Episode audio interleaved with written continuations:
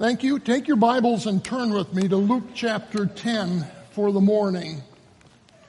Luke chapter 10.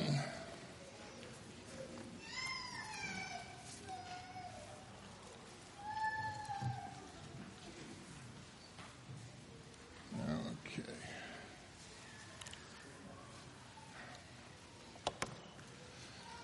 As we begin to look at the Word, let's begin with a word of prayer. Our Heavenly Father, we come before Thee mindful that all Scripture is given by inspiration of God and is profitable for doctrine, for reproof, for correction, for instruction in righteousness. And that inspired Word was given for a purpose that we, as the children of God, as disciples of the Lord Jesus Christ, may be thoroughly equipped to serve You Give us wisdom in this hour. We'd ask it in Jesus' name. Amen. In Luke chapter 10, the Lord Jesus Christ was preparing to send out his disciples on a ministry tour. And he admonishes them in anticipation of their own work to pray that the Lord of the harvest would raise up laborers for his harvest field. I want to share a few pictures uh, with you. You probably will recognize these faces. The, uh, the young people will recognize that one. Uh, we've just seen Pastor Ben uh, up on the, uh, the uh, auditorium platform. I would ask you, what do these five men share in common? Maybe some of the young people uh, saw those slides and said, they all have nice smiles. Well, most of you uh, immediately go to the fact that, well, those men uh, are the pastors of our church, and that is certainly true. But I would like to uh, mention one other thing that they share, and that is that they have a relationship to Virginia Beach Theological Seminary. I'm going to challenge you this morning in the matter of prayer. And obviously, as we pray the Lord of the harvest that he raise up laborers for his harvest field, we can take that general command and particularize it in our situation. I'm going to admonish you to pray for the seminary this morning. Remember the seminary in prayer. Certainly, we can go through the motions of having classes, but if that is all that we do, we failed. We can go through the motions of granting degrees to men and women that come across this platform on the day when we have graduation. But if that's all we do, we fail. Unless we prepare men and women who have a heart to love the Lord their God with all that is in them, have a heart to serve the Lord Jesus Christ. Unless they're prepared to be servants of Christ, we've failed in our task. And so we need not simply the academic side of the seminary, we need the spiritual side of life in the seminary. And part of that comes in being parked here in fellowship with Colonial Baptist Church. Pastor Brent mentioned that uh, I was part of the original faculty, have been here for 27 years, and I, I thank the Lord for that opportunity to serve. One of the reasons that I've found joy in participating for 27 years in the life of the seminary is the fact that it's parked here at Colonial Baptist Church and this is a marvelous place to worship God. Years ago, I read a book on the Christian life written by Henry Blackaby, and one of the admonitions that came out of the book was this Look around yourself and see where God is at work and go join Him. And that's exactly what I've done as I've been a member at Colonial Baptist Church and part of the faculty at VBTS. In your bulletin this morning, as was already mentioned, there's a list of names to pray. It struck me as the list of missionaries is given. There are 10 of them there, but I want to assure you there are numerous graduates of the seminary. I think of some in India. I think of some that have been in China. I think of some uh, that are in Malta. I think of uh, two graduates that are in Spain that are unnamed there. They're not part of our missionary staff, but they've received their theological training here at VBTS and they've gone out following the Lord Jesus Christ to preach the gospel of the Lord Jesus Christ in various parts of the world. VBTS has graduates scattered around the world, graduates scattered around the states in the United States, graduates scattered around Hampton Roads, and obviously some of those graduates are ministering here at Colonial Baptist Church. And we're excited about that fact. I have often described the seminary as a handmaiden to the local church. Our purpose as a seminary is to serve the local church. We're not to replace the local church.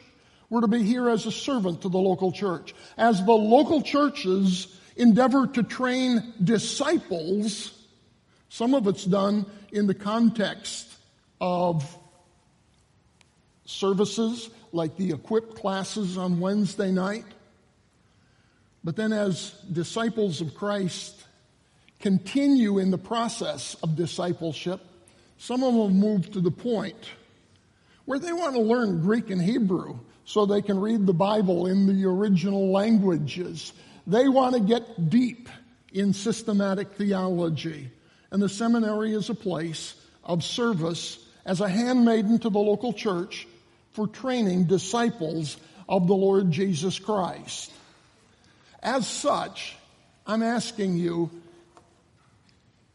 in relationship to Luke 10 2, pray that the Lord of the harvest would raise up laborers for his harvest field. I would ask you that just as Jesus sent out disciples and insisted that they be prayed for, that we continue to pray for the cause of the Lord Jesus Christ. As we look at this passage, the first thing that I would observe is that we have a command here. Jesus says, pray to the Lord of the harvest. Now, for those that are seminary students, uh, they understand that this is a verbal imperative. For the young people, uh, perhaps, if you don't remember your English class, and I'll observe that I learned more English grammar going through Greek and Hebrew classes than I learned uh, sitting in high school uh, classes. I had to correlate what those concepts meant. But here's an imperative. An imperative is a command, and the command is to pray. Obviously, Hampton Roads is a military uh, community in a very, uh, very real sense. I have sometimes jokingly suggested that I miss a credential for ministering in this area, and that missing credential is that I have no military service. I uh, thank each of you that have served our country, but as current or former uh, retired military people, I would ask you, do you understand what a command is? Can you imagine some sailor coming around a corner, bumping into his captain, or some soldier uh, in that same situation bumping into uh, his captain, and he receives an order. And how does he respond? Does he say, Well, Captain, today I'm pretty busy. I'll put it on my to do list and I'll get around to it someday? Or does he say, well, let me think it over. I'm really not interested in uh, doing that project. Let me find something else to do. Or does he say, well, Captain, Captain, I'd love to help you, but I just don't have the time to do what you want. Now, for those of you that have been in the military, you know that each and every one of those suggested responses is absolutely absurd. As a sailor or a soldier responding to your captain, the response was, Yes, sir, I'll get to it immediately. Well, here we have a command not from a captain in the U.S. Navy or a captain in the U.S. Army or a captain in the Marine Corps. And I won't leave out the uh, Air Force. Uh, uh, but we have a response, a command that comes from the captain of the Lord of hosts, a commander of the Lord's army. We could go back to Joshua chapter 5. Joshua has led the people of Israel across the Jordan River and uh, he's out scouting the area and he sees a military man ahead of him. And he asks him, Are you here for us or for our enemies? And the response is, No, I'm here as the captain of the Lord of hosts. He's here as the commander of the armies of heaven. I would suggest to you that that was probably the pre incarnate manifestation of the Lord Jesus Christ preparing to give orders to Joshua 3,400 years ago. Well, that same person, the Lord Jesus Christ, addresses his disciples here with a command that is laid on their shoulders. And that command is to be disciples who are engaged in prayer. In Luke chapter 11, the disciples see the Lord Jesus Christ himself in prayer. And they ask him, Lord, teach us to pray.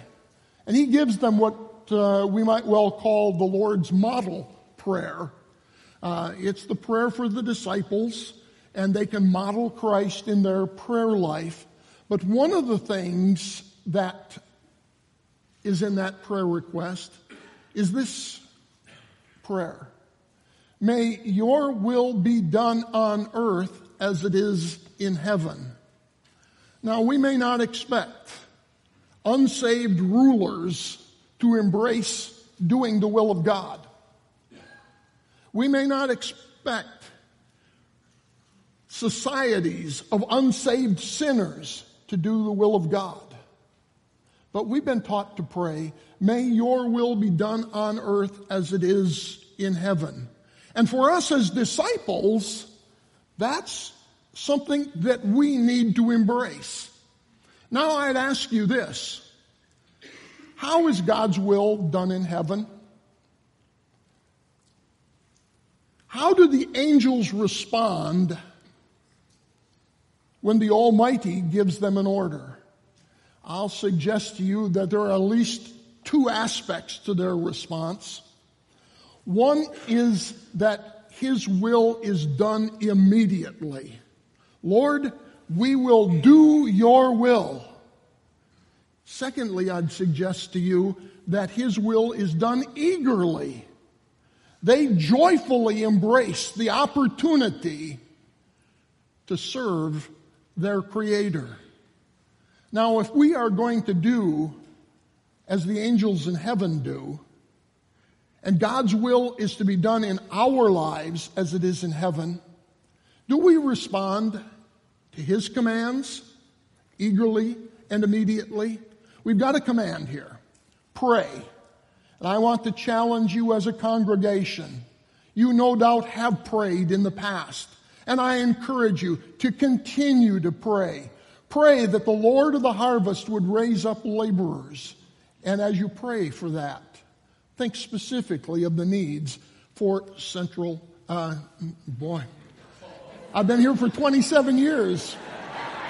The, uh, and as Pastor Brent said, uh, we, we uh, rebranded the seminary some years back. Uh, you know, the history behind that is A, we were not central to uh, anything geographically in America. We'd had roots that reached to Central Baptist Seminary in Minneapolis, but we were not them. There were, at the time, there were four different seminaries in the country using the name Central Baptist Theological Seminary. And we'll just say it caused some confusion. Uh, there's no confusion when we talk about Virginia Beach Theological Seminary. Pray. Pray that the Lord of the harvest will raise up laborers for his harvest field. Pray for Virginia Beach Theological Seminary. We've seen the command. Now let's look at the content of that command. Pray that the Lord of the harvest would raise up laborers, we're told here. Underlying that prayer request or that prayer command is the observation that the intention of these laborers is to push forward the work of the Lord Jesus Christ. We've already told, been told here by Luke that this is the very purpose that he appointed these seven to go out. He sent them out ahead of him, two by two, into every town and place where he himself was about to go. These original preachers were sent out to push forward the cause of the Lord Jesus Christ. Push forward the message of the Lord Jesus Christ push forward as servants of the Lord Jesus Christ. And now, as they engage as disciples, they're commanded to pray that the Lord would raise up others who would push forward the cause of the Lord Jesus Christ. We could turn to the book of James, and James gives us a whole series of admonitions on uh, prayer. Uh, one of the things that he reminds us in chapter 4 and verse 2 is that we pray, but we have not because we ask not. How about the cause of Christ in our community? The cause of Christ across our nation and the cause of Christ throughout the world. Are we lacking laborers because we as disciples of Christ simply are not engaged in prayer. You have not because you ask not. James also reminds us that if any man lack wisdom in the midst of his trials, he's supposed to ask of God. And God gives wisdom. He doesn't upbraid, He doesn't withhold, but He gives liberally and without reproach. One of our primary recruiters for the seminary is our uh, president, Dr. Davey. I don't know how many times I've heard him remind a seminary a potential student this will be one of the hardest things that you do in your life. But it'll also be one of the greatest things that you do. I, I will observe getting through seminary is not an easy uh, project for these young men and young women taking various degrees. uh, thank you, Pete. Uh, but it does have its rewards. Oftentimes, as I pray for the seminary students, I think of this matter of wisdom. If any man lack wisdom, let him ask of God. And so I, I pray for the students that they will have wisdom. They're certainly going to need wisdom in, uh, in their seminary classes. After all, Dr. Daly and, and Dr. Uh, Hassler in Greek and Hebrew are, are hard taskmasters. Uh, the students are going to need wisdom for the academic side of their studies. But more than that, much more than that, they're going to need wisdom for the spiritual side of their studies. That is, it's not enough simply to learn the intellectual information. They need to bring it home to a changed heart, a changed relationship, a relationship that has been changed as they walk with God and then as they minister among people. And so they need to correlate the truth that they're learning in their classes with their spiritual life. Pray for wisdom that they can correlate truth with their personal life. And then, fourthly, pray for them in terms of time management. Paul admonished the Ephesians to redeem the time because the days are evil. And uh, every student needs to redeem the time. I have my memories of those time crunches, and every student in the seminary has those time crunches. Imagine with me, uh, he's got hours of obligation in classroom and study. And he probably has a 40 hour job besides.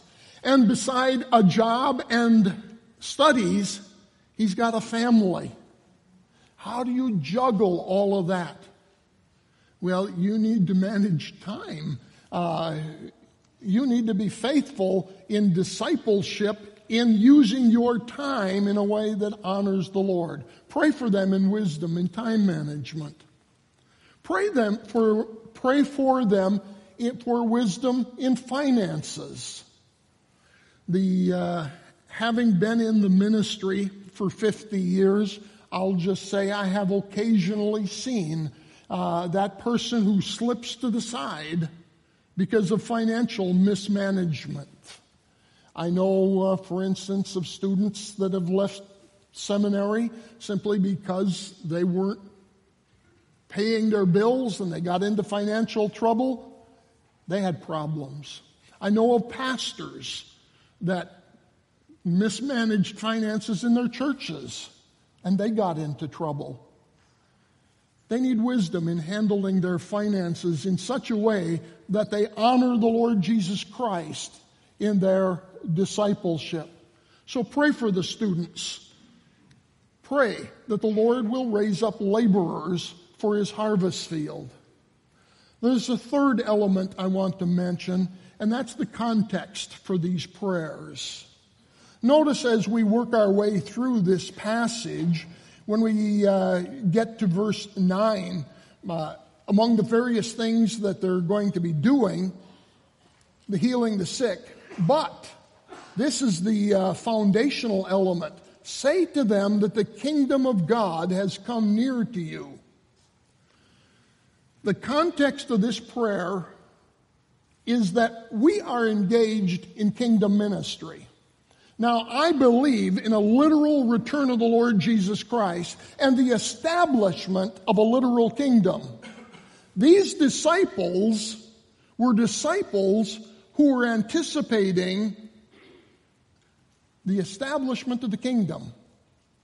They're going to find out that the king is going to go away, but he has promised to return again. And so, just as they were disciples anticipating the return of the king and the establishment of the kingdom, we are disciples today, anticipating the return of the king and the establishment of the kingdom. They were going out and proclaiming a message of Christ because Christ was king. And we are in exactly that same situation today. As Jesus is our king who has promised to return, we've got a gospel message to share with the world. We have a message that Jesus is king. More than that, that Jesus is Savior. We've just celebrated Good Friday and Easter Sunday. The horrible crucifixion of the Lord Jesus Christ, as Pastor Seeley reminded us on Good Friday. And then, as Pastor Brent reminded us, that's not the end of the story. He rose from the dead. I can remember as a teenager, one of the, uh, I, I, kind of chuckled to myself. I was going to say one of the older ladies in the congregation. Well, when I was a teenager, uh, she might have been uh, 45. Uh, but any rate, this dear lady made the observation that the resurrection was God's guarantee of our redemption. And I can remember, obviously, it's stuck in my mind. I remember it because I puzzled over it.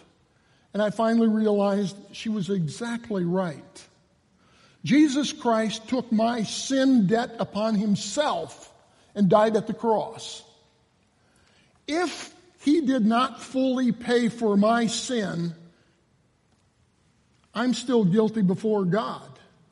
If he did not fully pay for my sin, he must stay dead because he took my debt upon himself.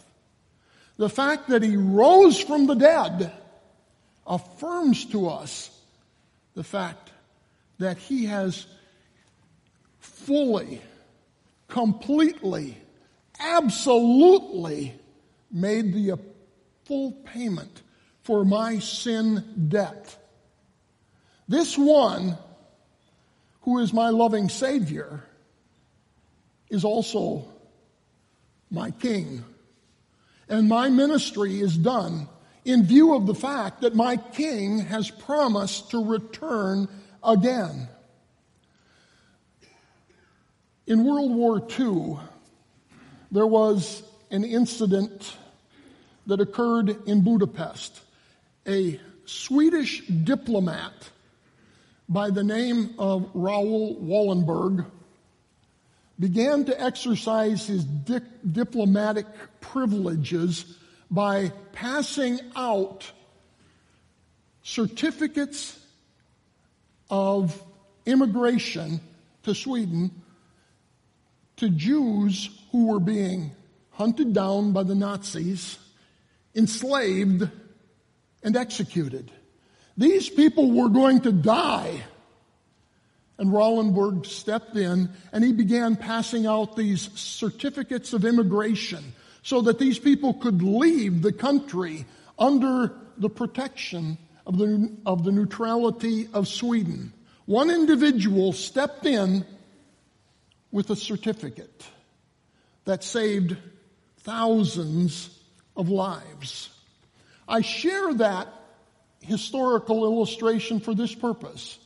I would suggest that you and I, as disciples of Christ today, are doing exactly the same. He that hath the Son hath life, but he that hath not the Son hath not life. But the wrath of God abideth on him. Judgment waits those who step into eternity with no Savior. And here we are, as disciples of Christ, given a commission to pass out the gospel freely to those who are living under the shadow of death, to pass out a life saving opportunity so that they may know the Savior and they may have His divine eternal protection. As disciples of Christ, Jesus told his disciples in Matthew that the very act of giving a cup of cold water to someone to encourage them, because you were a disciple, you would not lose your reward. Such a simple thing, such a simple thing, to pass out a cup of cold water to someone who's thirsty. The point that he's making is not that we should simply be water carriers. The point that he's making is that every act of service that we do, God notes it, and he will reward us as disciples who are serving him. Now, here we are as disciples serving the Lord Jesus Christ with an ultimate goal to push forward the cause of Christ by sharing the gospel of the Lord Jesus Christ with a lost world around us. Be assured, you will not lose your reward. We are disciples this morning who are waiting for the return of our Lord Jesus Christ. In view of that fact, the fact that Jesus is coming again, I would ask you, what should be important to us? One of the things that should be important to us is prayer. We've been commanded to pray. We've been commanded to engage our Heavenly Father as we participate in His work in the act of prayer.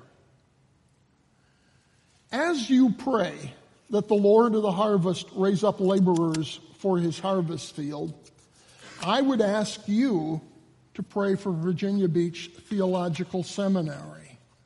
And if you like names to go with the faces, they're printed in the, uh, the bulletin. Seminary graduates that are serving in the cause of Christ around the world, seminary staff that are serving here in Virginia Beach. Pray that the Lord of the harvest raises up laborers for his harvest field. Our Heavenly Father, we do thank you for the privilege that we have to turn to your word. We thank you for the admonition from the word of God that we are to be men and women of prayer. Lord, may your will be done in our hearts and lives. We pray it in Jesus' name. Amen.